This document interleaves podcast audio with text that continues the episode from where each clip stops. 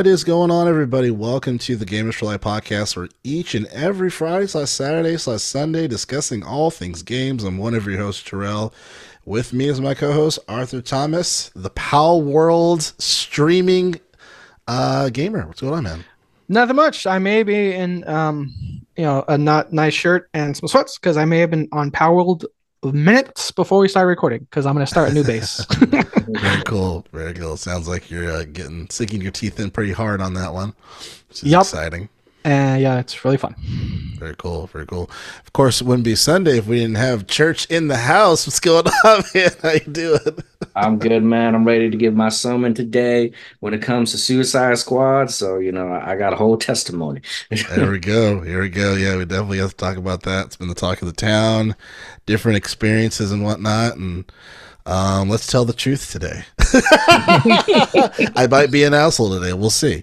Um, but uh, of course, if you are watching this, hello, be sure to subscribe on the YouTube channel. Go ahead and do it if you're a fan of games, gamers. If you are between the age of 20 to 40 plus, uh, and you want to talk about real conversations, being gamers, talking about the games that we like, this might be the podcast for you. So hit the subscribe button on the YouTube channel. Uh, of course, uh, Arthur does the amazing streams as well for the games uh, that I'm playing through as well. So that's a great way to check out certain games if you're not sure what's really if, if it's a game you should play or not. You can check out those streams on the same channel, uh, and of course, you can uh, listen to the podcast uh, on any application of your choice. And uh, uh, everything else, uh, linktree.com forward slash gamers for life, the one stop link to all things to the show. And here at uh, Gamers for Life, oh, and then by the way, the YouTube is G4L Podcast. So again, at G4L Podcast. And at the Gamers for Life Podcast, we read the news while you can watch or listen to what you choose by clicking on the links to the time code within the description of the episode so you know what's going on. You can go to where you want as far as the segments or you can just hang out with us here at the Gamers for Life podcast to see what the state of affairs are. And speaking of the state of affairs, Sony had their state of play, the first state of play for this year, uh, the first state of play without Jim Ryan's fucking face all over it, uh, with, with his grease stains. Um, and there were some pretty exciting uh, silver linings, I would say. Church, did you get the chance to check out the uh, the state of play? I know we were all doing live stuff, so not everyone got the chance to check it out. Yeah, I had a chance to watch it. So Okay. I got to see it. Yeah. Right on, right on. So, um, Full Uh, this is for- I was full discretion. I was ass deep in Palworld, so I have not seen anything. I Not a have not seen anything. Yeah, I have. It's been a work in Palworld since we last talked, so I have not seen anything of the, the, the state of play. So I leave it to you guys there. Right on. No worries, no worries. Uh, with that being said, uh, Church, I guess give me kind of your overall impressions. What, what'd you think about it? I think it was a solid state of play. You know, it, it was very close to like a, a showcase almost, almost in terms of like, you know, the amount of games they kind of showed. Uh, and then we had previous state of plays. I feel like they're just either really good or really bad. Um, and this one was what it needed to be. It kind of showcased what was coming in 2024. There was a big question mark when it came to PlayStation games this year, right? I, I think the only thing we knew for certain was like a Spider-Man 2 DLC, right? Like Sony has this pattern of like one year after the first party studio game comes out, they release a DLC. So I'm sure that's coming like in October. But it started off, it started off pretty good. Um, I mean, I could go right into it. I mean, they showcase Helldivers 2, right? Um, that's also on my draft pick uh, for the fantasy critic stuff. Um, the game looks good. Um, still, ex- you know, excited to see how that turns out. Uh, and, and it comes out, I think, Tuesday as well. So, um, I mean, they kind of showed more off about that as well. Um, you know, I haven't seen a lot of reviews of those games go up yet, so I'm more kind of curious to see if they get codes coming out before the release, but I, I don't know. But um, Yeah, I think it was a good showing. A game that I didn't think would ever be in a Sony uh, state of play was Sonic. Um, Ah, it kind of yeah. yeah, it kind of spoke to me like kind of the lack of first party games. Now, Sonic Generations was like a good version of the game. Um, and it's cool that they have Shadow into it, but I can't believe, you know, like, hey, this is what we're promoting, you know, from Sega. I didn't think we would get that. So that, that was kind of cool to see. Um, then for me, you know, uh, Dogma 2. Um, Fire looked- looks yeah, so bro. fucking good. Oh my god. it, it is so cool looking at that game. It feels like it's Monster Hunter. It feels like uh Elder Scrolls all at the same time. I hadn't had a chance to see this deep dive that IGN went into where they go into the gameplay, but everything about that game just is like that's a Josh game, you know. I was like that. That's like that is. It looks magnificent. Um, just to just to get just to see that frame rate, like it, like that was like enticing. We're like, man, maybe I should get a PS5 because that game looks fucking gorgeous. Oh my god. Um, bro, it looks amazing. Come over to the dark side, bro. Um, um, so that got me exciting. It was cool to see PSVR 2 have a presence. You know, I was like, what games are coming out for that? Who's developing? I feel like that is like the wild, wild west. I feel like this is like the 80s, you know, where you start making like your, you know, RPG games on the computer that's not that good. Like some game developer is going to look the at Virtual Boy. yeah, like from the VR back in like the early 2020s, like this was the inspiration to like Ready Player One, you know, 30 years from now. Um, the one game that kind of looks good, I think it was called like Legends of Leagues or League of, I think it was like it was like the one that you're fighting skeletons. Legend, uh, they're legendary tales. Legendary Tales. That's right. I was like, yo, this actually seems pretty cool. Like he was throwing the shield like Captain America, doing spells, beating up dead skeletons. I'm like, oh, that, that actually looks like a fun VR game to play. So uh, I, I think it had a good showcase. I'm just glad it was a presence because I haven't heard anything about VR in such a long time. And then, you know, my heart started racing because I saw Death Stranding 2 just kind of show up, Gerald. I was like, oh no. Oh, dude, that. Oh man. Oh, that, Oh, I was like, oh Dude. no, oh no. It's then I was okay. like, oh yes. a little more context. A little more context. Jarrell just quietly dropped a mic to get Church's heart racing Did. because he put in our chat of like Death Stranding news release date, and I Yeah. was like, I was crying laughing looking at that because I knew how confident fucking say your chest. Jarrell's like, and Church is like, no fucking way Death Stranding's coming out. Let me counter pick that bullshit. Woo. And then Drell just picks like the mo- just happens to pick the most clickbait title that worked for us is Death Stranding 2 release Death Stranding like game updates. But turns out it was like some mobile game or something like that, Drell. right. Yeah. Yeah. but I was crying, laughing on my lunch break. Of it's like, especially for the, the the where the fantasy cards at now, which we'll go over in a moment. I'm like, church is so fucked. Bro, I But, was, yeah. I was freaking out. Like my heart was racing. I was like, damn it, I picked the wrong horse in this race. Um, but then the state God of damn you, play. Seabiscuit. Yeah, I know. I made myself laugh so hard. That like 90% me I laughing was, validated. was, was was me was me making myself laugh because because Darrell put this in the our group chat with no context, just this image, the thumbnail. It was like an Instagram post, and I just immediately I immediately tagged Church. Like I added him. I was like, "Get fucked." Because Kojima posted it, and of course, no And caption because that's traditional Kojima. Mysterious. Exactly, Yeah. it's crazy mysterious, no context Nothing. whatsoever. So I was just like, hmm, interesting. So I screenshot through it, and there, and then they're like, no, no. But uh, sorry, please, yeah, please go, but please go on. I'm sure Church was like, "Fuck." Darrell's talking about this game release day. It's at the state of play gameplay. Oh fuck! But then turn in your favor. But please go on.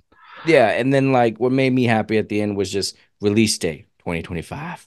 I was like, oh, thank That's why I yelled "fuck" out loud I know, I know. as I was I- working, watching the tra- watching the stream. Like, fuck. like shit. Oh, bro, I, so much relief. Um, feel so validated at the end of that. It was a good showing. I mean, Kojima kills it with the trailers. yeah. Like, dude, I can't believe that's like cutscenes. Like, It looks even- amazing. yeah, it doesn't even look like like a video game. You know what I'm saying? It just looks like the actors are actually there, just way the motion capture. It's it looks amazing. Um, Yeah. and then the character design still look cool. It's creepy. Then I remember it's a fucking walking game. It's a walking simulator. Like what what are we doing here? Like are we You know, I'm traveling. you know, I'm traveling. Yeah. and so and that's when they were explaining the game like hey we're going we're in another country we're going to do the same thing we did in america you know con- um, connecting the towers I- i'm a little bit concerned i'm hopefully they innovated i think at the end of death stranding 1 they added vehicles and roads and if they build on that mechanic i think death stranding 2 can be vastly improved Um, and then I saw some guns in it too. So I'm like, okay, if there's a little bit more combat friendly, you know, it could bring somebody me back into it. But if we're, you know, I, I don't know if this title is to bring in new audience, but it's definitely servicing the people that love the first game. And Yeah. everything about this was like good news. Um, Definitely. except for the release date. But yeah. yes, yeah, that yeah, that made me really angry. Um, so so to come come over my impressions, I agree with you. I think the state of play was really solid. I was actually very there was a a lot of little nuances that I was very happy to see that was very absent from all the state of plays when Jim Ryan was in office. So one of them is kind of mending the relationship with Kojima. So, so if you you know if you remember, they had that interview with Kojima as far as, hey, I'm going to release an espionage game coming out. You know what I mean? And it seems like I don't know if it's going to be PS5 exclusive or PlayStation exclusive. Definitely some type of partnership is happening. And I remember there was zero conversations of partnerships when Jim Ryan was in office. So I said, oh my god, thank you. They realized, hey, we need to harness onto this. He's doing Death Stranding too. you know we already heard about the obviously the the game that they're working with microsoft studios. You know let's see if uh let's see if we can do something with uh kojima that doesn't impede on any contracts or anything like that right? So i was really happy to see that because i was like okay they're they're starting to really think about like hey let's get these ips so we don't have this identity crisis or or start to have one at all you know? So i was really happy to see that. I said oh shit okay. Because remember we had the conversation last year or what have you where we are like yo what the fuck is going on? They're not treating kojima with the respect that they should. So i was happy to see that. As far as for the games you know even for silent hill short message that game was available right when they announced that. Did you get the chance to download that church? I have no idea how the game plays yeah, I downloaded, but I spent my time playing Suicide Squad yet, so Alright. I haven't had a chance to turn it on. So Oh, okay, yeah, because I was like, "Is this like?" remi- It reminded me of like an updated Fatal Frame or something. But I was like, "That's cool." Where it's like it's available right now. I know me and Arthur used to talk about that for E3s and stuff. As far as like, man, I miss like back in the day when like they'd say, "Hey, this is available now." Like, oh shit, everyone fucking run to the console, turn turn it on. You know, playable So- a downloadable demo or so, or something like that. Yeah, like Something. be- public beta, public beta server start tonight or something like that. Exactly. Yeah. Something to sink our teeth into. So I was really happy to see that as well. I was also very happy to see um I'll go in a little bit as far as the games, but I was really happy to see them saying when the next state of play was. I don't think I've ever seen that from a state of play last year. Um or when Jim Ryan was around where it's like, hey, the next one will be in April. I'm like, oh shit, okay, they're getting, you know, they're they're starting to really organize on this. You know what I mean? Hey, look forward to this. Like you know, I'm like, yeah, why haven't they done that before? Because I always remember them just saying, thanks for watching, fuck off, and they turn off the stream. you know what I'm saying? It's like, go back to work, bitches. You know, like, I never heard anything else after that. Um, Drell, the- Drell will find the email. Drell will find the email from Jim Ryan personally. By the way, we know when the next day of play is. Don't you ever fucking announce it till a week before. just, I'll be like, come at me, bro. Um, just like, know, God, and give back that and give back that PlayStation One themed PS5, bitch. you Yeah. don't deserve that shit. I keep forgetting Um, about that. I exactly. love, I, I, I love that you. I love that you have not forgotten about I'll that. never forget about that shit, bro. Oh my god, what an asshole. Um, but uh, one of the one of the coolest games that I mean, obviously it's not going to come out this year or maybe even next year, no idea. But Judas, the Kevin Levine Bioshock kind of inspired type game, that one looks really interesting. Um, again, at first I thought it was like something to do with System Shock or something, but definitely a Kevin Levine Bioshock uh, type feeling game. Helldivers looks better and better every time I see it. I, I'm, I'm, you know, I've, I've talked about my concerns with live service games, obviously, but Helldivers looks pretty fucking fun. The more I see it, I saw that trailer was really nice to see. So I might be on board with y'all to play that if you guys are available to play, you know. And then I, I don't know if it's like, is it three? Is it some three player co op bullshit Uh, or? I think it might. Is it? But I think it's also Sony exclusive. I think right? it's four, if I'm not mistaken. Three Really? or four. I I, know it's it was- more than two. Oh, really? I'm trying to I- remember real quick. Uh, Arthur, can you do a Google real quick? Because I thought it was But yeah, PlayStation down and PC, but. I don't know if Yeah. it's cross plat. Uh, So I don't know. I, I don't know because I, know I, I got... because I've only seen this of Oh. anything around Sony. It got announced at a Sony showcase. We saw gameplay or something. I want to say if they're like a Sony release trailer, but uh, but I'm I'm yeah, I'm looking at it right now. Thanks YouTube for laying pla- playback speed of two times. Huge fan. I've watched like three trailers while we've been talking. I mean, it's a good time to do it, definitely. Um, but yeah, man. I, oh, and then also when it comes to VR, you know, the Metro Awakening, I'm like, oh, perfect game for VR, perfect game. You know, obviously, you know, I've already kind of discussed my my my qualms of VR. It's just it's not my cup of tea. Just as a gamer, my type of gamer specifically, I'm just I'm not interested in VR. But I do like that they're still promoting because, like, hey, like stand on business. Like you decided to to come through and to, to say, hey, we're doing VR, so come up with some more games. So I'm glad they're still doing that, and I'm glad it's not half of the fucking state of play as well. So um, so I'm happy to see that as well. Met the Metro Awakening. I was like, okay, bet that that looks pretty dope. Um, yeah, and then Until Dawn, kind of a weird one that they're re-announcing. I mean, I haven't played Until Dawn. I played a little bit, very little, when it came out for PlayStation 4, and I thought the game was brilliant. I thought it was a really fun horror game, uh, very smart as well, fun who done it, but just really captured that that sense. It, it very similar kind of tension to Alan Wake 2, actually, which is kind of funny. Um, but I'm like, yeah, I would absolutely play that on PC. You know, I'm still waiting on Ghost of Tsushima because I'm I'm a cheap fuck. I'm like, let's just wait. let's just uh, my brain's like, let's just wait before we buy anything else. Like, let's see if they're gonna do it for Tsushima because Tsushima, I am balls to the wall. I'm turning on my PC. I'm playing Ghost of Tsushima. As you should. That game is beautiful, bro. Like it's I think we were having a conversation. It's like samurai experience. That game delivers everything you want from a samurai experience. It's fantastic. Yeah. Absolutely. And then speaking of samurai experiences, you know, you have the Ronin game, also on my fantasy card this year. Um, looks good, looks cool. I think it'll at least be a good uh I mean, I don't want to call it a placeholder. It's kind of a fucked up thing to say, but I think it'll be a game that people will play and enjoy. Um, and I think it'll do well uh, when it comes out. Um, I didn't see anything where I was like, whoa. I think it's one of those games where you just kind of have to play it. You know, sometimes you have certain games where they, they explain everything about it and you're like, that's fine, but I kind of want to hold the controller. You know, it's kind of like the guy's like showing you the game, he's playing it and you're like, hey, can, can I get the controller? No, man, no, I'm playing.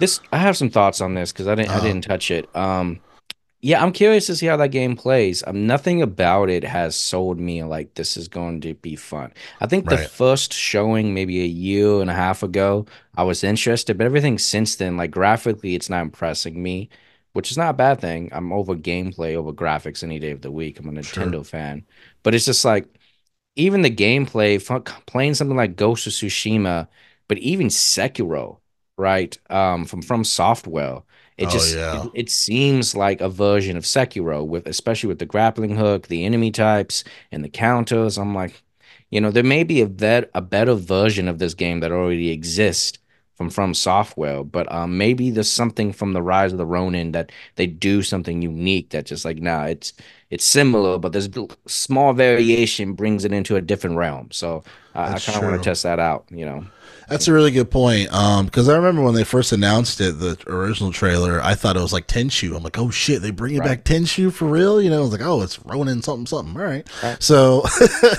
so yeah, I, I, oh, go ahead. Uh, no, I was like, and Sekiro is a spiritual successor to Tenchu. mm, yeah, Yeah. stealth yeah. mechanics.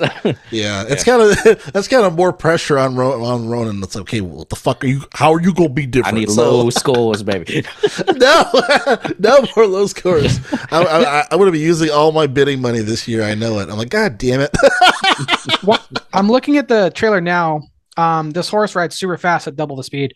Um, but the combat, it's not one for one, but I I would l- hope they expand. This is just me. I hope they expand or like took notes, like one of the few notes they should have taken from For Honor. I know that's a random game to pull out left field, but For Honor's melee combat, that countering parry system is like hard to you know hard you know hard to master but if you can minimally learn it i'm hearing nothing but great things. I see people play it. That's one of the many games on my game pass like wish list. Um because yeah there's a pv online the pv online like uh thing I'm not gonna touch. But that campaign I want to play. But also in terms of a gameplay for someone like me that can invest into a from software game like Sekiro or you know um uh, Ghost of Tsushima is a con- is a console exclusive, Sony exclusive, so I can't play that. But in terms of a a really good samurai combat game that I can play as an Xbox as an Xbox customer, um, For Honor taps that, and I'm looking at this, and there's definitely more like mythology and fantasy around it. But um, I'm I'm hoping like again because you know we, we we use other games to describe games. It's like it's like what if Secret, uh, Sekiro, uh, I can't, I'm, I already lost it. Die twice, Sekiro. Yeah, Sekiro, yeah. It's like Sekiro Die Twice is like mixed with Assassin's Creed sorta. Because the immediate clip of a zip of a grappling hook to like an eagle hawk, you know, uh, you know, uh, glider thing. I'm like, okay, it, it just again, you know, a, a, grappling hook to stealthily running a rooftop. I'm like, I've seen someone do this before. I think his name was Ezio. so, so, but again, it's not a bad thing. It's not a bad thing to you know, kind of like like we like I call it Jarrell when we were originally talking about Assassin's Creed running out of eras and locations. I'm like, well, they might do samurai next, so this game might just beat them to it. I think you make a good point about the combat. I've heard other uh, concerns about the combat too, as far as how it plays um, based on like that initial gameplay. I really feel like the combat is gonna be uh, whether or not the game succeeds or not, because we you know we just talked about the graphics. The graphics look fine. It's not groundbreaking. To Church's point, you know, Arthur talking about as far as like, hey, like we've seen certain types of combat before. Some people might do it better. Talking about For Honor, if they can have really fluid combat with the weapons and everything, um, I think that can be the the main reason why people are like, okay, yeah, I, I fuck with this. Like, let's let's go. So yeah, leaning um, more into we'll like see. more of like a Devil May Cry type of combat, where it's just it's gamey, right? Mm-hmm. It like you just it doesn't make sense. You can fly and the horse just magically appears underneath you, but it does because it's a video game where we can do it. So that's what's cool. So if I could switch between weapons just on the fly and do combos, I think that might bring it to like another level. You know, yeah. that's yeah, basing a game in reality when you're fighting a demon the size of a house, it's like, uh, really? Yeah, you know I mean. So, so those are again, those are decisions of how much, again, quote unquote, reality you want to do this in. You know, but again, you're like, you know, he was saying of like, oh, my horse just appears because of magic. So, but yeah, um, it looks it looks good. Um, plus I like the era. I think we haven't seen a game like this in that era where you know that you know, like this, you know, the samurai historical run, you know, samurai were becoming, you know, out, you know, outdated. Industrial uh, uh, revolution is taking place. So, because originally when you Joe, when you when I think you that picked it on your on your card, I've never heard of it, was like Ronin. I'm like, cool, we're getting like you know like a samurai game. I I, I look this like, oh shit, there's like buildings and you know fucking shit. okay, we're getting that like you know that kind of you know I feel like watching I feel like watching the Last Samurai starring Tom Cruise. Sake. yeah, yeah, definitely, definitely. Um, yeah, man. So over all, all in all, I thought it was a solid state of play. I'm excited uh, for the next one. I do like the little signs that they're they're providing to me as far as like really giving a fuck about the games, really trying to get these important IPs together. Um, so yeah, I'm excited to see for the next one. For someone who who was you know I've stood on business saying I'm not buying a PlayStation because fuck Jim Ryan and I don't give a fuck what's going on. Uh, this is very interesting. So um, we will see what happens. The and, Batman's uh, gone. He can't hurt you.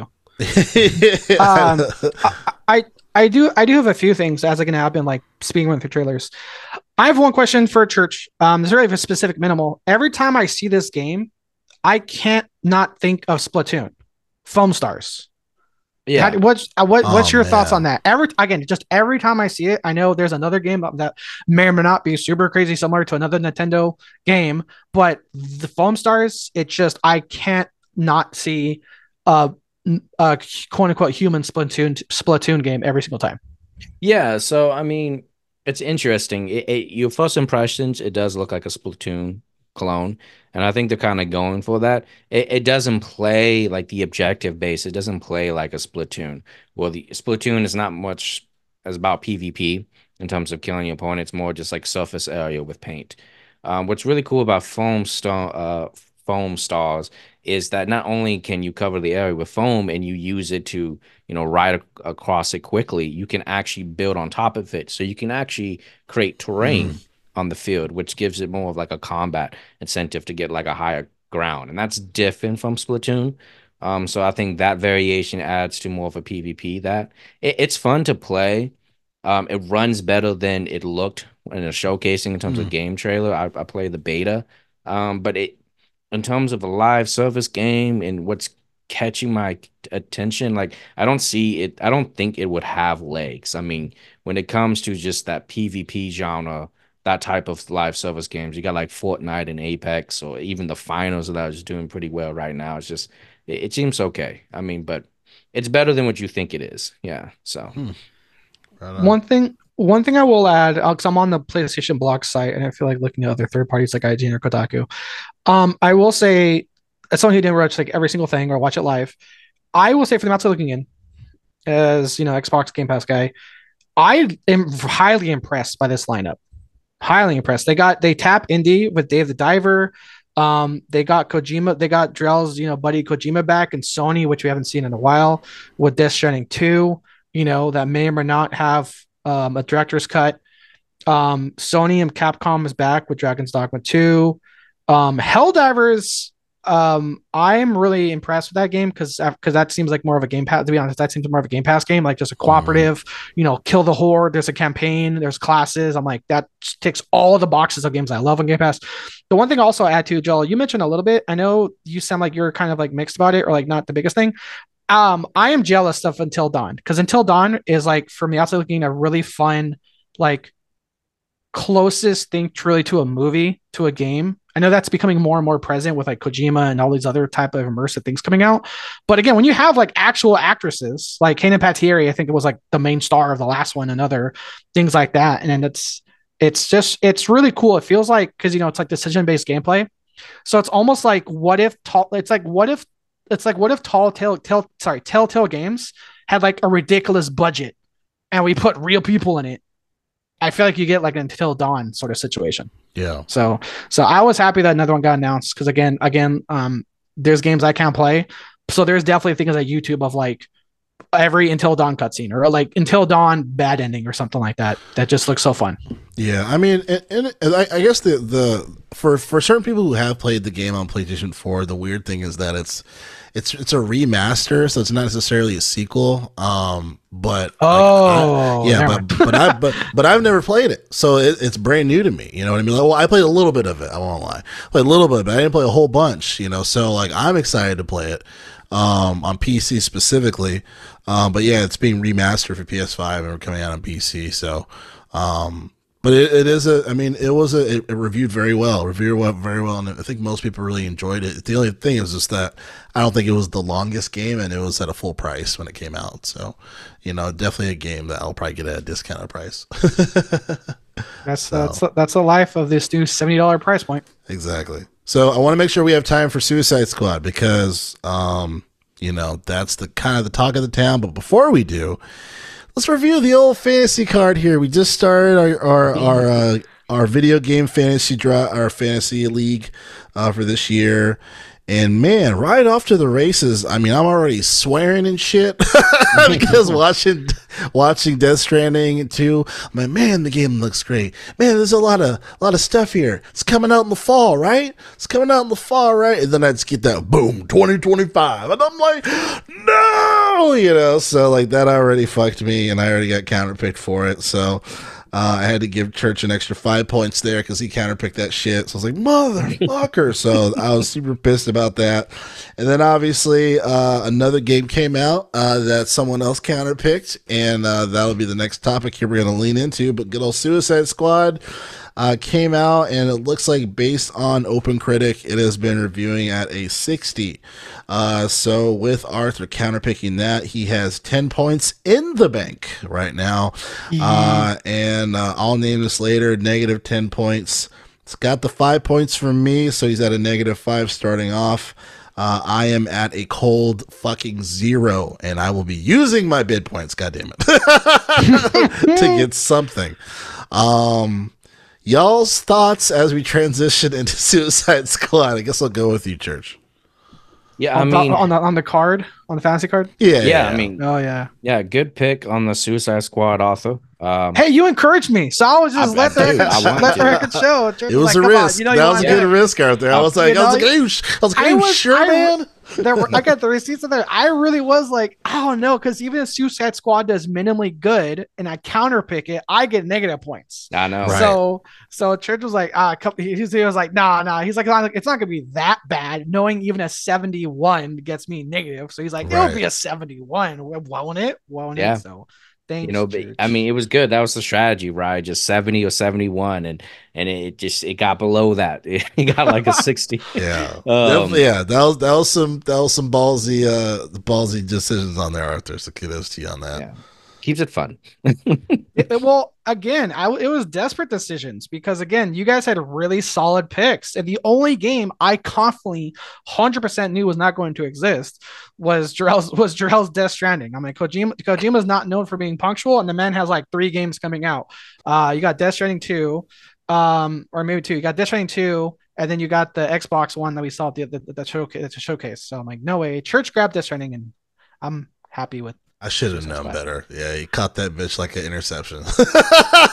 like Yeah. son of a bitch. Well, now again, thankfully now Church Lane is negative five instead of negative more. But Yeah. I'm I, as a guy as a guy that was definitely trailing the whole the whole way last time. I'm i think i'm zero right i got like five for the counter pick right so you're a Yeah. negative five. You're at yeah negative but plus the five because of the counter pick right that Jarrell had so You got Oh. five. Uh, you, so Death Stranding gave you negative ten, and then uh sorry, Suicide Squad gave you negative ten, and then Oh, you- uh, Jarrell, Death you- Stranding oh, Death okay, Stranding got gave five. oh Death so Stranding gave Jarrell, you put in the points for that counter pick i got you Now I Correct. it. Thank Correct. you. i got it Yeah, of course. Um, so before I lateral it to you, Church, since you know you're the one who played the, the game full, you beat it. Um, Suicide Squad talk of the town. Very interesting week though. It wasn't just a week of everyone hating the game. Some people really enjoyed it, and it was interesting to hear uh, various people's uh, uh, reviews on it. Specifically, Greg Miller because he's such a DC fanboy. He loves Superman, yada yada and it was interesting uh, basically him saying you know the the live service the live service component trying to combine that with the game itself he doesn't believe that it works. Um he he, he believes that it kind of has an identity crisis. The game doesn't know what it wants to be uh, which thought was an interesting point. Um and then seeing other people's uh, reviews uh online uh, via YouTube. But again, I think some of it is a YouTube fuck syndrome, right? You have people that are going to say it's horrible to get like the views and stuff, like they did for Starfield, and we're like, Starfield's a good game. Um, so I think there's people on both sides of the spectrum. Some people don't like it, some people played it and had a good time. So, uh, with that being said, uh, I want to make sure I give you the floor to kind of discuss your thoughts since you've talked you you played Suicide Squad to to its fullest. So He's um, beat the, yeah beat it and he's in the end game. Yeah. Yeah. So I definitely I beat the main story, uh, the campaign, and now I'm in the end game doing the loop, getting the you know, uh, the grind for that gear is like the Bane gear set at this point, and there's different levels of that gear that you can get. Um, so I have a lot of notes. Um, but my overall thoughts about going into this was like I feel like the media was just like a little bit too harsh when it came to the game. I, I've seen the showcase. I've seen bad games. Like I, I like Dynasty Warriors games. Like I know like a five or four type of game, but it just felt like nobody was giving this game a chance. It just seems like people on. It wasn't, you know, the next Batman Arkham game. That was that single player experience, which were fantastic games. So people were just ready to jump on it. Um, and I did see the Greg Miller thing, and I feel like he's being a little bit disingenuous because he's a big Marvel's Avengers game, right? He loved that game as well. And I played Marvel's Avengers, and Suicide Squad is better than Marvel's Avengers. And Greg Miller was like toting that flag, you know, for Marvel's Avengers for such a long time. Um, there is different ways that they approach the game, and I'll get into that a little bit later. I see Marvel's Avengers more of like a Destiny style setup in terms of strikes and raids that you finally get a raid in the Wakanda thing. But um, Suicide Squad is not like that. So overall, let's talk about the story. Um, I enjoyed uh the story of the game. It was very entertaining to me. I think the banter between the characters was spot on. People, the voice acting is really good between all four characters. Amanda Waller, Lex Luthor. I think the casting was great. The character models look fantastic. Um, and just the interactions were good. I know some people think it's cheesy and corny, but I, I, was playing this game with some friends and we were just cracking up the jokes between Boomerang, uh, Harley Quinn, even the person I thought I would like the least, King Shark, became one of my favorites. Um, and then the story, it, I think it was good. Um, in terms of like um, killing the Justice League, you know, that is the story of the game. Um, the downside about those moments, um, a few of them don't feel very satisfying, right? Um, I think the bosses of this game are lacking. It's kind of hard, right? To like the game focuses on crowds and then you get like a single enemy, and it's just like not all those fights are engaging. There's two of those fights that I would say like, you know, could be done better. Um, now I want to go into the ties to the Arkham universe. This game ties direct into Arkham universe.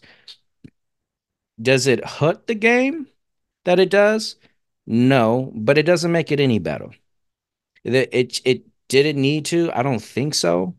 Um, it doesn't tie it into the game or it just brings this cool moment. They have cool Easter eggs. They have a whole museum of Batman. You can do the history of the first trilogy games, and it, it's cool to see.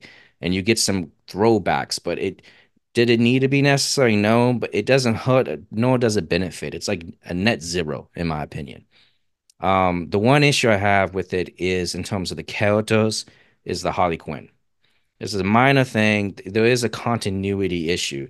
The Harley Quinn that we have in the game is basically the Harley Quinn from the HBO Max show, the new Harley Quinn that you see in the DC. She breaks up with the Joker, hates the Joker, and from what I can remember of the Arkham series games, she never gets to that point with the Joker.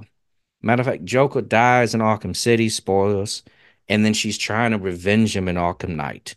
So the Holly that we see, who is acting fantastic and it works with the character dynamic, it, it just doesn't make sense because she'll make some jokes about her ex and how much she hates them. Like, no, you you, you love this man, right? And you don't see anything in the next five years, right? So there is a continuity issue with that character, but she works great with the squad dynamic. Um, and speaking of the squad dynamic, dude, it, it's so fun to play with friends with the squad as you're killing enemies because the banter between the characters are good. Even to a point where I'm just maybe killing somebody else's kill, the characters will comment on that. Like I'm playing Boomerang and then Holly Quinn be like, fuck off, boomerang. You know, you killing my kills. Like the game will recognize those moments. Or if your buddy dies, the other character call him an idiot. So the game will shit talk for you. And it has that very cool suicide uh, dynamic that you have. Let's go into the gameplay a little bit. Um, so the main menu of the game is pretty cool. It's kind of easy to get to a party. You just kind of link up the guy. It looks very well, much better than Elden Ring in terms of trying to do cooperative play um, and the squad interaction school. Um, you can you can have all full king sharks or full boomerangs you want to, but you get a warning like the story is meant to um, be played with those four characters because they're in the cutscenes. So this is better than Marvel's Avengers already, where you couldn't have two Hawks. They had to add that feature into it already. So it's pretty cool. You can play as you want, have who you want in the game, uh, and it just works. And the story progression carries. If I complete a mission, it work. It saves to your fire and it goes to your uh your uh when you go back to your own game, you can you know have the same progression system as well. And the gameplay, it is fun. It's I mean, the game itself is a looter shooter, right? So it's all about getting verticality and shooting at your enemies and moving around constantly to get that. And at first when you're learning the traversal it just like the gameplay is not that engaging but once you spend hours into the game you can move around like freely and you just get into this like fast-paced rhythm to build up a combo to do more damage. And that's when it becomes very rewarding towards like the end of the game where it's like dang there's a lot of enemies i'm very powerful and now i can do combos i'm jumping from buildings it's just a lot of fun I've seen some online commentary of like I don't like fighting on top of rooftops. I, I don't I don't understand that issue. I mean, Spider-Man, all you do is fight on top of rooftops the entire game, and people rave about it. Metropolis as a setting looks great. I think has a lot of good detail from the streets to the city. I think the environment is really good. Um, I don't think this is an ugly looking game at all. And what I like about the environment too is that as you progress through the story, it changes. Like if a building gets destroyed, if there's like an alien spaceship, it stays in the level. So the environment, you know, it changes and it's permanent. And even in the end game, when you do just regular missions, you may do a mission where something pops up and it will change that zone forever. So it's kind of like a living and breathing world where I can see in future DLCs like something can happen to Metropolis again. Um, the Guild. The Guild was kind of non-existent. Like you can really get like the basic stuff in the campaign, and it just you can carry you through the entire game. It's not really until you get into the end game where you find like gear that you want. Um, and then the gear system is not really explained to you, but once you figure out what you're supposed to do, it's very simple. It's you go to Penguin to craft something, Penguin can re-roll it, and you basically that's your base. You re-roll it until you feel like you have a good foundation, and you go to somebody called the Toy Maker where he just min-maxes your gear. And that's the loop. Um, and Arthur, of course, talked about currencies in the game. There's like seven to eight different currencies in the game, and I don't know why they're there because anything you do in terms of crafting, modding, it touches every currency. There is not like a moment in the game, even in the end game, where I need to grind a certain currency so I can modify something. No, I just do missions. I get currency, all the different variants of currency from the missions, and I I haven't had an issue where I need oh I need the purple currency or the blue currency. It's there. I don't know why, but it's very streamlined. Well, anything you do touches all the currency. It hasn't been an issue to me whatsoever. I'm not even choosing like my daily missions based off that whatsoever. It, it's kind of weird that it had so much. Maybe they streamlined it and reworked it to be more user friendly. It just, I feel like they could get rid of it at some point. It, it's not like a factor like it is in Destiny or something. It's it's kind of weird. Um, multiplayer is pretty fun. It's easy to play with friends. The difficulties go up. I'm on like you know, I, I played the game on the hardest setting, and then I got to invasion level four for people who play the game that are listening, and then I'm just kind of going through it.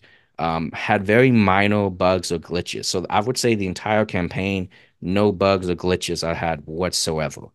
Um, and the game run at like a smooth 60 for me the entire time. It's actually very impressed with the performance. But when I get into the end game, there's sometimes where I'm doing like, okay, what's queued up for this mission? And the game won't let me hit X. At that point, you just exit the session, get another invite, load back up, and then go back to the mission. That takes 30 seconds. It's not game breaking. I could see a bit of annoyance, and that's maybe happened to me two or three times thus far.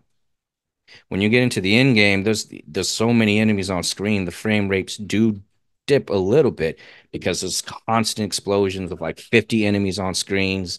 Um, but then you kill some and then it goes back to normal.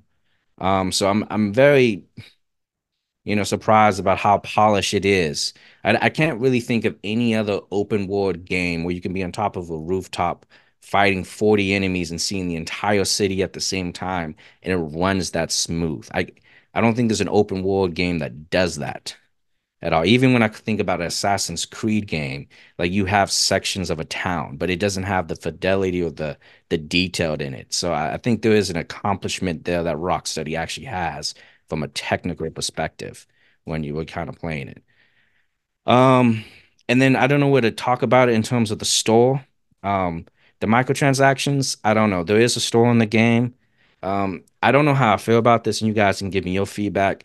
Um, the prices ra- range from anywhere from five dollars, ten dollars to twenty four dollars. So you can buy a costume, and there's different tiers of the costumes. You have your standard, deluxe, and legendary. So basically, as you go up, you unlock more color variants um, from the deluxe or the legendary for like a costume bundle. And it's like, damn, that's kind of shitty. You know, you can't get everything. The flip side to that is you can get a new costume in the game for ten dollars, but you just won't have every color for that new costume. So it's cheaper to get something new as opposed to Fortnite where you have to pay $25 or like an Overwatch, but you just don't get anything. And I, I don't know if that's good or bad, but it's maybe cheaper on your pockets. Um, and the skins and the color variations that you have in the game are fantastic. I actually like the customization that you can have for each character. There's a lot of detail because the color variations is not just red and blue. They actually change like the stitching or the graphic on the the you know the jacket that you have too. So it's it's very detailed. Um, and so I'm, I'm just tying it up. I know I'm talking a lot, but I had a lot of thoughts on this too. Is the end game. The end game is when the loot becomes really good. I mean, getting the end game loot, the Bane on the Notorious Villain level stuff is kind of really dope. Um, you feel super powerful and it changes the way the game plays. Well, Bane is all about poisoning enemies, killing them, and picking up a buff on the ground that can do more damage. So you're constantly like going up high, sliding on the ground, throwing grenades to do max damage, and just becomes very rewarding. I've actually got a couple god rolls already, which are easily identified in the game. They're just called master. They're just giving you an item like, hey, here's the master version of something you have, and you don't have to worry about whether or not you can get higher stats. Um, so it's friendly there. Um, at, so in terms of its lasting power, it's very weird. The end game, you kind of kill, you do events to get currency to run these five missions, right? Not a lot of variety there, right? Straight, like, can I, will I do that for three months? No. It's just, there's not a lot to do at that point. Is the loot reward fun? Yeah. The loop is fun. The loot's good but I feel like I've gotten a pretty good boomerang build that I have going on there. It's just the end game. It's like, how many times can I do this? I'm already doing missions at mastery level nine out of like 15 and raising the difficulty even higher. You could do difficulty the mastery level. Um, and that's fun. So it's actually good that the DLC is coming back in March because like I think I'll be done with the game completely in another like two to three weeks. And I'm and the only thing I can see for this game to actually have lasting power is if they release DLC every 30 to 45 days of new story content, new playable characters, new zones, and add some mission variations. The good idea is there's a couple missions that are fun to play, but if they could just add more like objective stuff, I, I think it can be better. It's not like a Destiny where you're running a strike or a raid all the time. It's it's raid ish. I mean, it's more like a strike ish, but you're kind of in the zone battering enemies. Um, and that's and so my overall thoughts is I think it's a good game. I think it gets um I don't think it's a 60 out of 100. Um, I think it's like a, you know a solid 7.5. Should you go run out and buy it? No. Uh, is it worth $70? Not to me. I think there's other games to play right now. I, um, but I, I think it gets a bad rap. Um, but I, I I'm enjoying myself. It's it's pretty fun, and once you get to the end game, it just kind of opens up a little bit more. But yeah, those are my thoughts. I think the only question I have, and then I'll, let you go, Arthur, is I feel like does it really feel like a Rocksteady game? Because like it seems like all of these features that you mentioned in the game that seem really fun. It, it seems like any other company could have worked on this, and it would be just the same experience. I think maybe that's why the expectations of a lot of these reviews, you know, some of them obviously, you know, maybe out of proportion as far as how they're reviewing it. But I feel like the experience of, you know, like people really people really pay attention to who's going to be the dev for it. And then when you have a game like this that's mixing this type of live service with kind of combating a story, but it seems like the live service is kind of oversitting it a bit and kind of like more of the priority versus the actual story then it becomes a question of okay, well, what is this really? And I, I think, you know, and maybe Greg Miller was a little contradictory compared to his thoughts on like the Marvel Avengers game, but I do think there is a slight point to be made as far as like do we does it even feel like a Rocksteady title? Should someone else should have just had this and just made it a you know made it a looter shooter and just be a separate game in its, in its entirety you know? Does it do you think this was something that should have been kind of separated or maybe incorporated in a different way? Because I, I feel like that's kind of that seems to be the biggest disappointment in my in from from what the the summarization is from a lot of people where it's like why do we even need Rocksteady for this? You know, so, yeah. like someone else should do it. Insomniac could have done it. Sorry. Yeah, I mean, Yeah, but then what is is it an Insomniac game at that point? Is well, this- Sunset. Well, Sunset Overdrive. Like a Wait. lot of people are comparing the movement and the, a lot of people comparing the movement gameplay to like Sunset Overdrive. So and it's like- Sunset Overdrive is a fun game, and I would say it's similar to Sunset Overdrive. I think the traversal aspect of the game is, you know, they were trying to figure out like, well, Batman, you were able to move around the city so crazy, right? How do we do that with the Suicide Squad? So they came up with these ideas. Do you, guys, does it feel like a Rocksteady game? Yes, I, I I played a lot of these live service games, and it's not they're never as polished as this game is. I mean, in terms of the care to detail, the 60 frames per second, right? Even I can't stress on the banter between the characters. Like they're aware of the environment. Like if Arthur's out there doing something stupid, my character Boomerang, right? He's gonna mention that he's doing something stupid. Like I've they're aware of each other's presence and the player's input to it. So I think it's Rocksteady in terms of the detail, right? Of how it comes, but it's not like a true successor. I mean, it is a looter shooter game, bro. It has it has loot and you're grinding for it.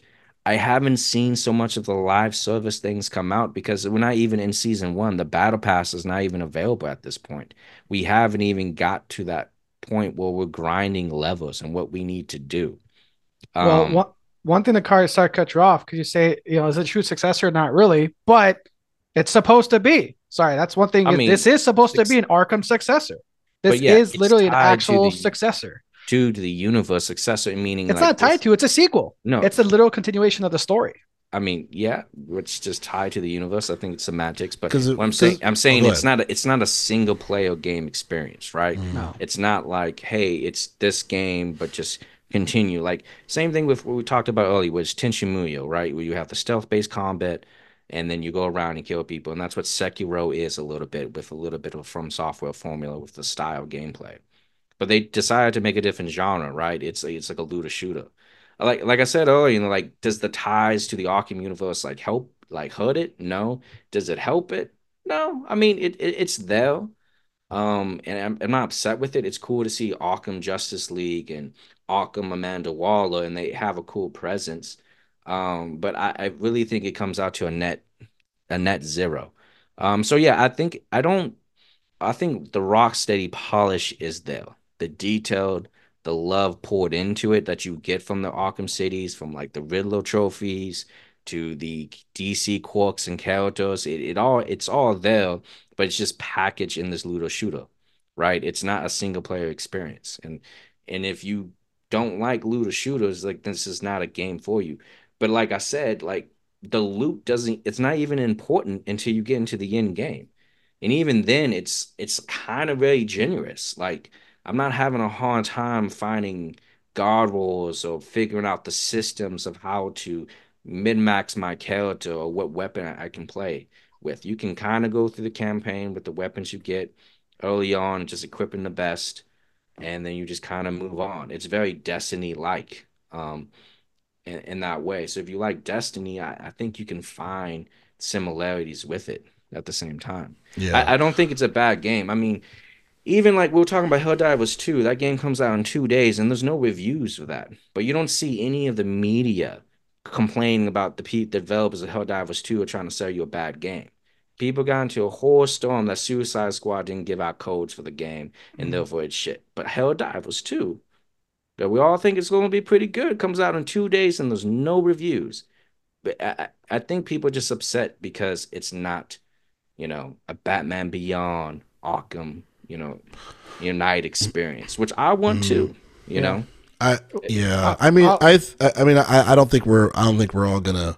I don't think we're all gonna ag- uh, agree on everything, which is fine because that's just the beauty of conversation, right? I think, and obviously, I haven't played this with only so much I can take in or I can contribute to, right? But I think for my personal take, I would have just rather them separate, like separate the live service from the game. Just give me a single player experience and maybe have this be some type of multiplayer version, you know. But I think combining the two, to me, uh, it's it's not what I want from these from these amazing developers. I don't want I don't want a bunch of developers that are going to just make combine looter shooter with what with what we've been accustomed to. You know, I mean, I don't want to. I, I I wouldn't have not. I, I wouldn't have wanted an Arkham City looter shooter or you know or, or an Arkham Knight looter shooter. Like, uh, give me the experience yeah. that people are excited about and that we know you know how to make it. If you want to make a separate mode that has something like this, great. But make it make it a multiplayer like a multiplayer aspect of it. But I think that is just my take, and that's just it's just kind of like you know reading on the menu, like no, I don't want I don't want you know fish and chips. I just you know I want this. So, like you said, if it's if you know since this is what the this is what the game is, you know, it's just really deciding whether you want to play that or not. Necessarily, it's making it a bad game. Um, but that's my take, Arthur. I know you didn't really get to say kind of your take yeah. on it. So the one, so the one, so I before I say a few things I want, there's a there's a questions I have I generally have because I haven't played it. Sure. So looter shooter live service Destiny, that's a service. That's an area of a game. That's an that's a genre I've dipped my feet into heavily and walked away from, and you know potentially you know arguably I'm not saying we'll come back, but I've stepped away from that that like daily login sort of thing. So Destiny, for example, was my first experience. It's like that type of looter shooter where you just ha- not looter shooter, that type of live service game where you just have to do like keep it going, keep it going. And the thing about Destiny was the campaign was rewarding. It didn't feel too short, but the end game was one of the worst end game gameplay loops I have ever experienced. Like the Destiny 1 end game for me was literally was do like literally three missions dozens, plural of times to be able to do one or two more missions that much more time. The end game. So the question I have is it is it like Destiny where it's that that repetitive or is it varied enough? Um, so it's it's repetitive with, without mm. um I, I played a lot of Destiny too. I put like 200 hours into that game. Mm. Um I I think this game is more rewarding to me. I in terms of Destiny. Destiny, the biggest thing I have with Destiny is like I don't like the story. They, they I'll say sorry, Destiny one. Like so, my loop was Destiny one. I want to play Destiny two. So no, so, yeah, but uh, again, just jump on my yeah, Destiny one. So, I didn't play as well. Correct. So Destiny two is more variant in terms of in-game activities. I mean, for God's sakes, they have a PvP mode, right? They have the mode Gambit, and you can run yeah. strikes and then you can do raids. Um, like literally, uh, Suicide Squad, just giving you the facts, have like five versions of in-game stuff where you can get gear, mm. which is basically um, kill waves of enemies, uh, kill waves of enemies while protecting an object, and then destroy five or six objects, right? And destroying the five or six objects is by far the best uh, one to play because you, you have something to do. You get to um, move around, experience the traversal. That looks fun. Yeah. So the traverse of the gameplay is fine, but doing this over and over again, it's like, yo, can this keep my attention? And it may not need to keep your attention because, like I said, the loot is very generous. Like you can get what you're chasing in the next two to three hours. So it may not be a live service like Destiny 2 or hmm. Fortnite mm. or Apex where you have to log in weekly.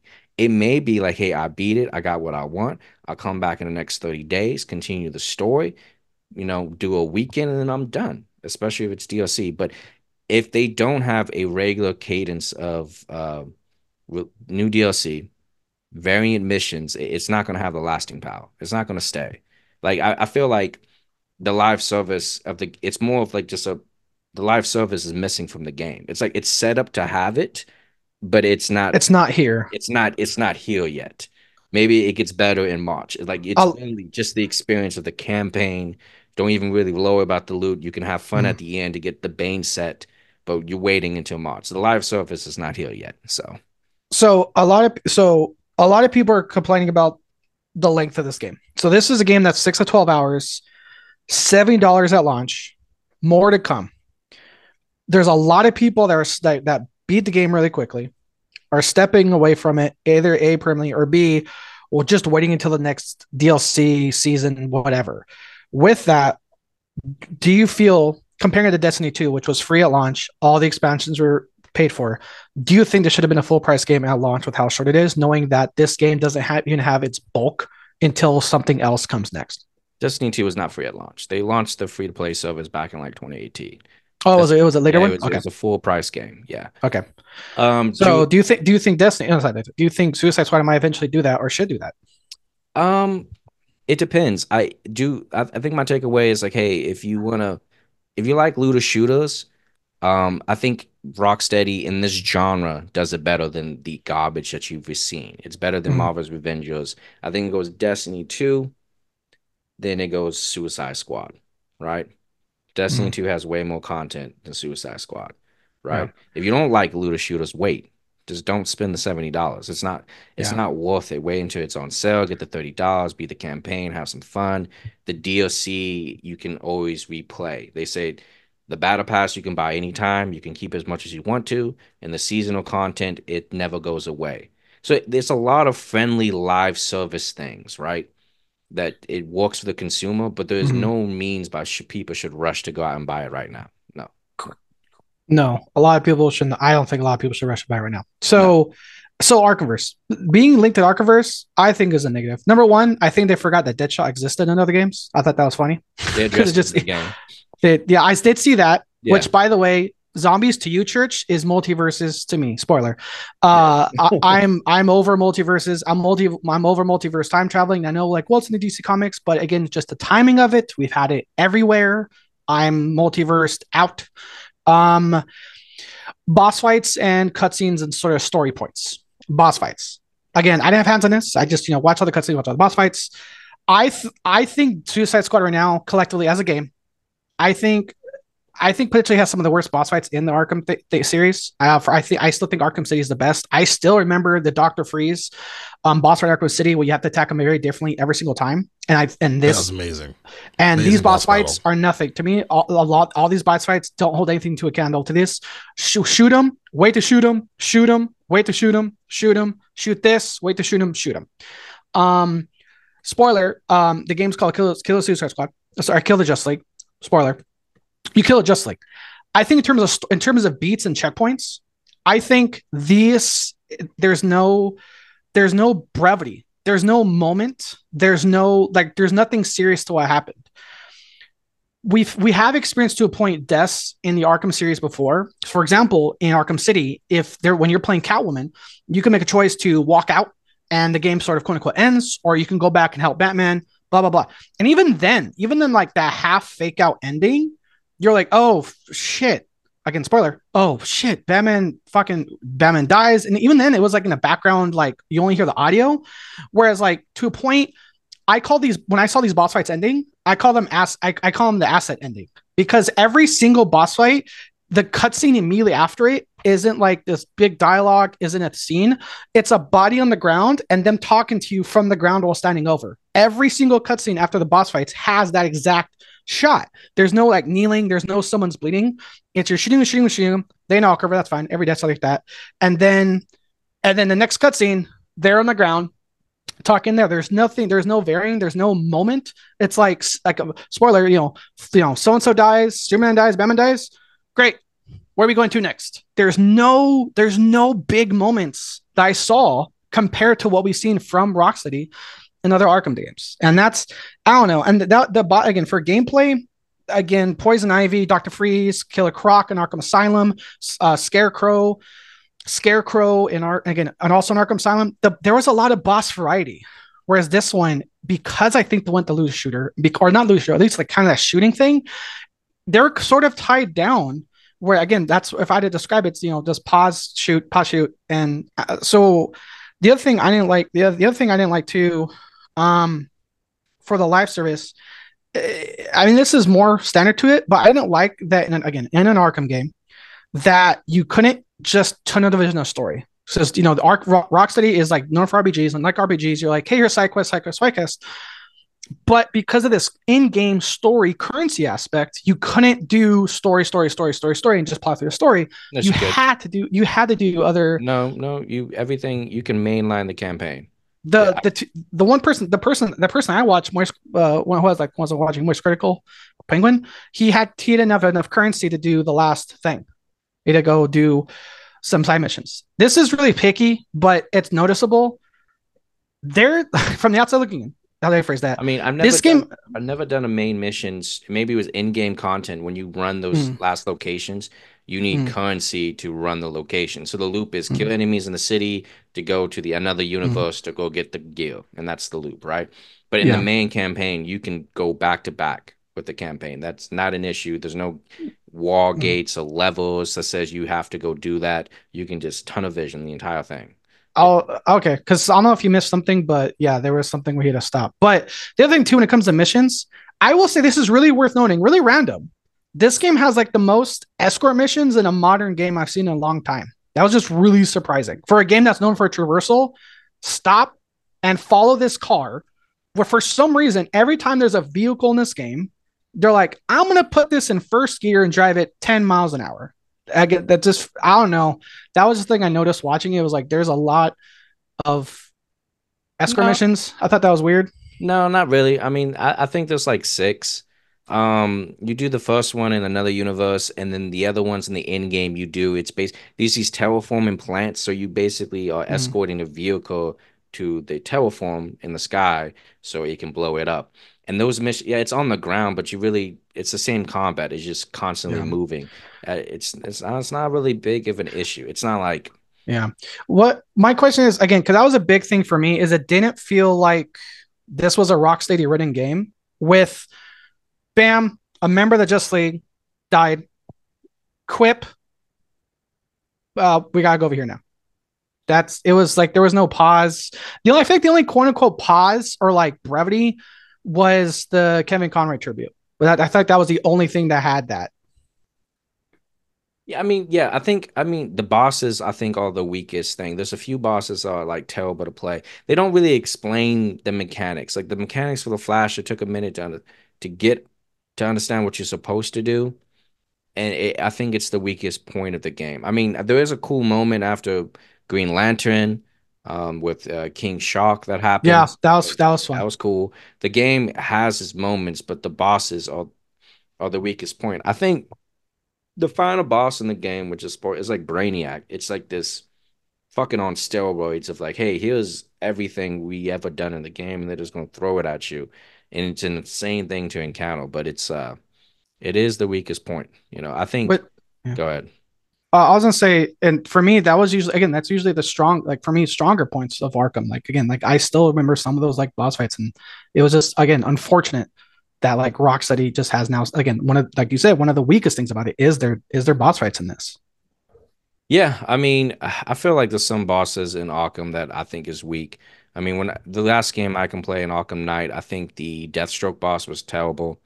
Um, I think how that handled was bad. The the pig face guy too, like that's not but a fun boss fight. So I I don't know. In my mind, I feel like boss fights in Arkham have never been the strongest when it comes to the side quest. But maybe I'm wrong. It's been a while since I played City, so I have to There's go back quite to it. I, I don't know, man. There's a lot of really good boss battles. I mean, Arkham City, man, back. dude, I- Arkham Asylum and Arkham City are ridiculous, crazy boss fights. There, there were some annoying ones. I'll give you that. Yeah, but but the majority, as far as me remembering, I was always the like the ones that are fire. the first time you fight a titan and you hop on top of it and have everybody but but yeah but when it comes to the story for me the story of hitting like oh no the just league died we're moving on guess what they'll be back in the multiverse because Yeah, yeah so original I think that the story is set up to like, hey, turns out this isn't the Arkham verse that you're used to, and everybody's you can see that. I mean, it, it sets up to battle. You know, it's a finite crisis. As many versions of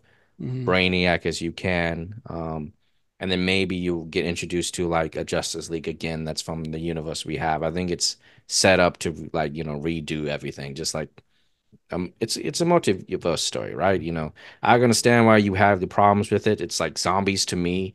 Yeah, I, I have a buddy who just hates, you know, you know, time travel, you know, in general. So, um, yeah, man. I mean, I, I don't think there's anything. If you don't like looter shooters, I don't think this is a game for you. I don't think this is, you know, genre defining, and that this you need to go rush out to do it. But I don't think it's a bad game at all. I actually think it's very polished for the genre.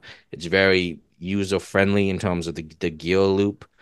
Um, and we'll see if it has any lasting power. We got we got to see the actual live service component of this game. Because if they don't deliver new areas, new missions, I just I don't see it lasting that long. Like, there's not a lot of stuff to do at the end of it, and that's fine because I feel like I have a whole experience, but it, it needs to bring more. So I definitely agree with that. And there's a lot of games on the table for this year that we're going to be playing. So I absolutely agree with that. Bring the content. We'll see what happens in the future. So, uh, again, like to thank my brothers in arms here for the Game of Chalet podcast. Here each and every Friday, Saturday, Sunday, discussing all things games. Thanks, folks, for again being here on the show. Fuck both of you because I have zero points. Hey, no, hey, Joel, you're in second because you don't have negative. Tec- Great job. I'm. I already got booted from yeah. I got kicked in the nuts from Kojima. So, oh, you're muted, church. I'm sorry. What's up, Joe? What's up? Oh, I was just saying thanks for being on the pod, and I'm pissed that uh, Kojima kicked me in the nuts already. yeah, man. I mean, your 2025, you know, fantastic credit card looks good. I know, right? Yeah. Yeah, yeah. like, God damn it. Alrighty. Pleasure. Oh yeah, definitely. All right, guys. Thank you so much. We'll catch you guys next week.